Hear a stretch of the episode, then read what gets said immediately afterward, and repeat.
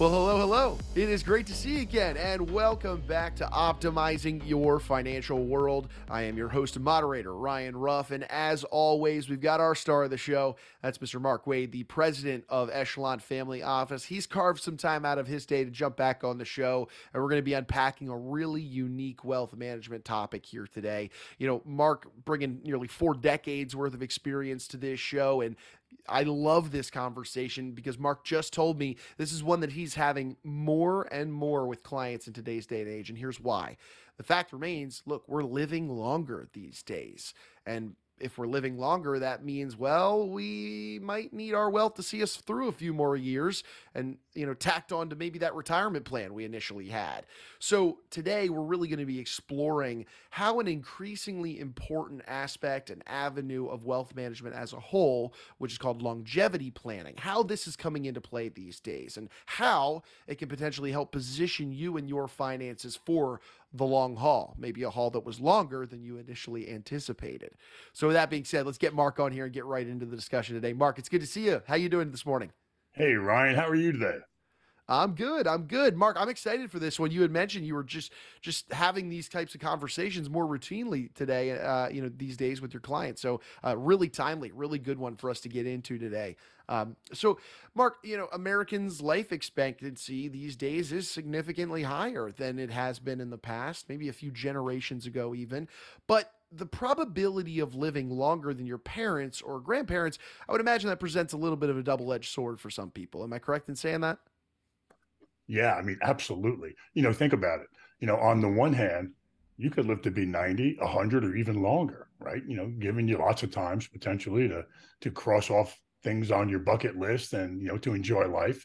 You know, on the other hand, living comfortably into your 90s or longer, you know, or, you know, might find that you're living beyond your means. You know, your wealth may need to be there for you potentially to last a much longer time than our ancestors' wealth had to be there for them, right? You know, AKA living longer means you need to have more money in order to last longer.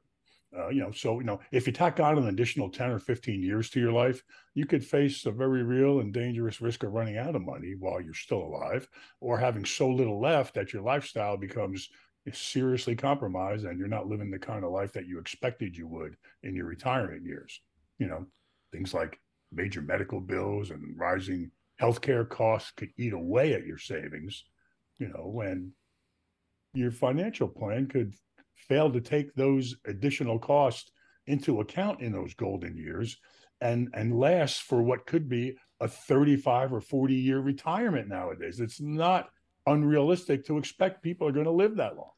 Yeah, yeah. So I mean, this is a worthwhile conversation given the numbers and the trends on on seeing people living longer these days. But Mark, how are wealth managers then these days addressing this issue? You know, which is it sounds like both an opportunity as well as a challenge. But how, how are you seeing wealth managers handle this? You know, Ryan, a, a component of comprehensive wealth planning that's becoming more and more prevalent is longevity planning. Okay, and it's increasingly becoming more important because you know successful families' wealth management efforts have to combat the risks that they're going to live longer than their previous generations did.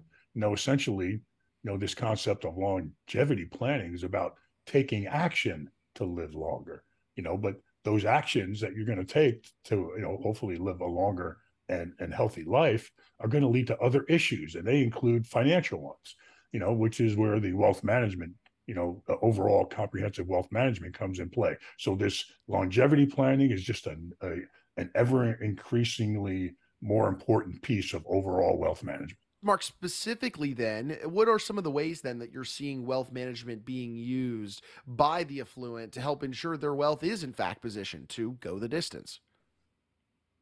Wow, there's a lot of things. I mean, there are a lot of things, but one one key aspect that we see, you know, of of longevity planning is the concept and the service of concierge medicine.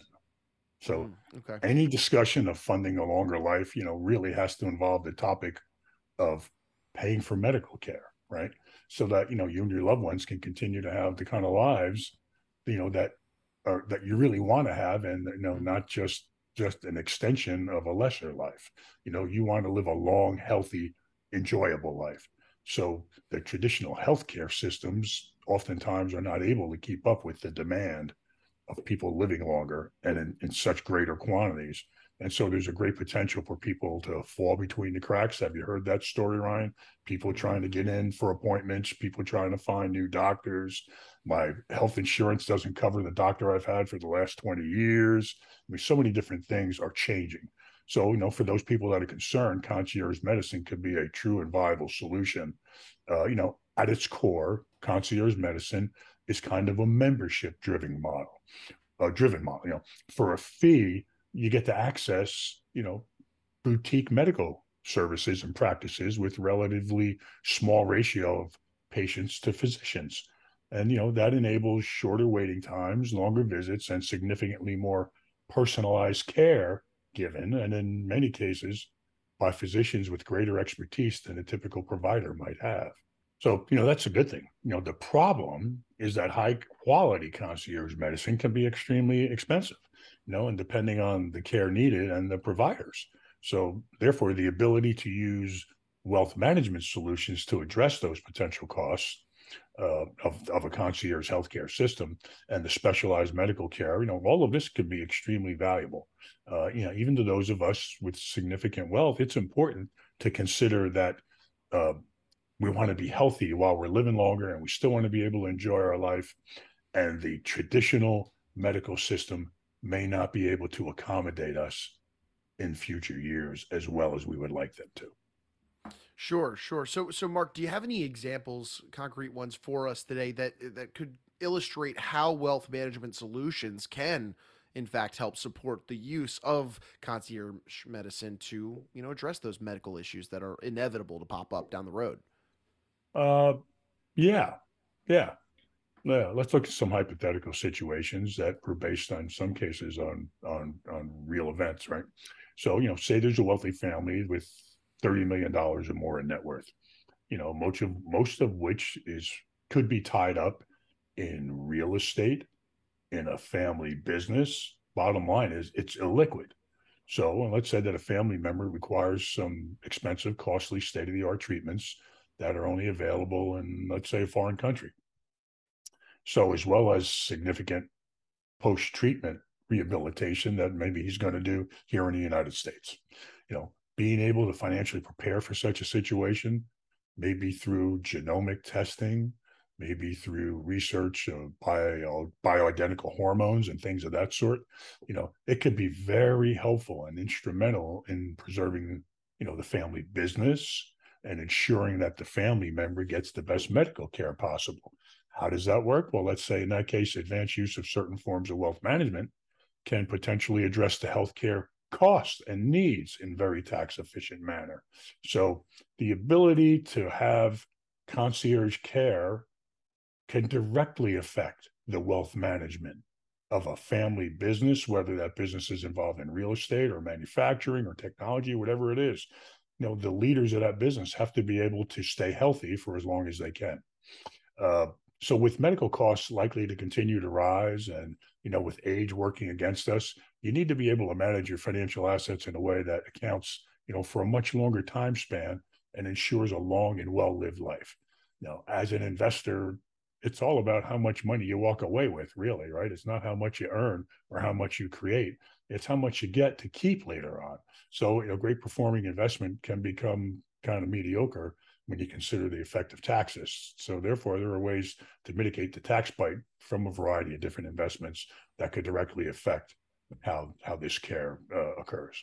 So no, that's great, Mark. And I know concierge medicine that is a big part of the conversation within longevity planning that you're having with clients over at Echelon Family Office. But let's maybe move to another wealth management concern. What is another wealth management item that you're you're seeing and really should be part of of anyone's longevity plan? Well, hand in hand with longevity planning is estate planning. You must take that into account because due to longer lifespans, people and families may need to rethink their existing estate plans, uh, you know, and even their entire mindset about wealth transfer in general. Well, indeed, you know, the potential to live longer, uh, you know, can create an estate planning minefield for wealthy families, you know, as well as their wealth managers and their tax experts. It just creates a whole bunch of different issues to deal with. Yeah, well, let's talk about those. What, what kind of issues are you seeing pop up here in estate planning then? Well, you know, let's see. Specifically, we're talking about issues for high net worth families in terms of how and when to transfer assets to sub- subsequent generations. Uh, you know, for example, among wealthy families, a critical longevity related question you really need to ask is when does the next generation get the benefit from and control the assets that they're going to inherit?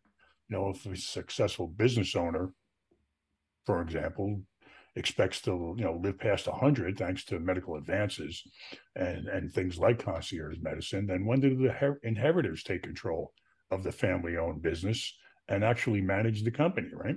Is it in their 70s their 80s their 90s i don't know. Potentially disastrous you know confrontations could could could occur you know from not thinking through the possibilities and being proactive about these things in advance.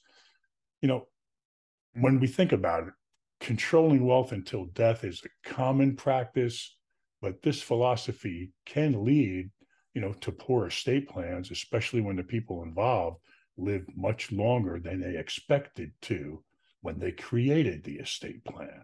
You know, there are cases where the wealth holders are living a very long time, okay, and it's it's their responsibility to construct estate plans that clearly spell out what needs to happen as they you know, as they become older and maybe not as interested or not as capable of running a family business, a family entity of some type. So we all have we have to take all of these things into consideration, which is why these plans need to be constantly monitored and updated.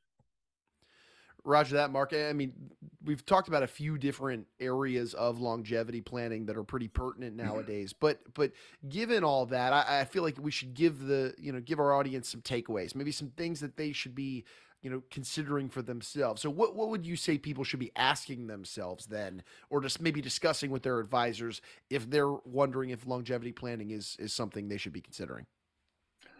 Well, you know, Ryan, planning is very specific to each individual. Uh, uh, but I guess there are some things that are consistent across the planning spectrum, right? Maybe maybe things like, you know, are you concerned, or as maybe as much as you should be about rising healthcare costs and and, st- and these state of the art treatments that we don't even know about yet?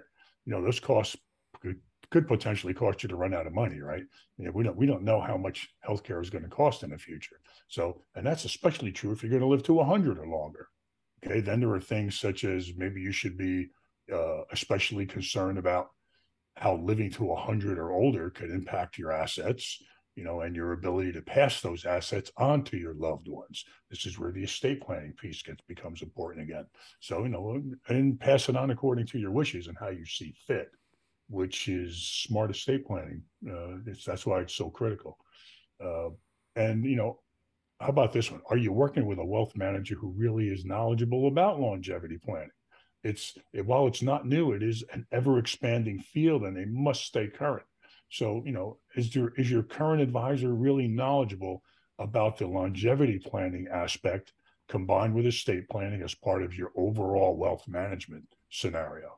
You know, can they help you take the steps to afford the health care you you that you're going to need and want and well, are they going to be able to create that legacy uh, uh, program on your terms? Sure, sure. And Marcus, we've we've talked about this so much on this show. It, it's that first step. It's getting started. It's always the hardest part for so many people when it comes to these wealth management strategies and solutions we talk about here. But let's say somebody just asked themselves those questions. They recognize the need for, you know, longevity planning or, or, a need to make a move on any of those three real areas that you just mentioned to us.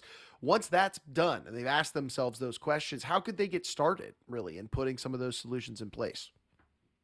Well, kind of depends, right? But look, if you're at all concerned about your current advisor's ability to address the longevity related threats to your financial well being, then you know, you might want to seek out a second opinion, right? We're big on second opinions and stress tests. I know that we've done a complete uh, a complete series on stress tests in the past.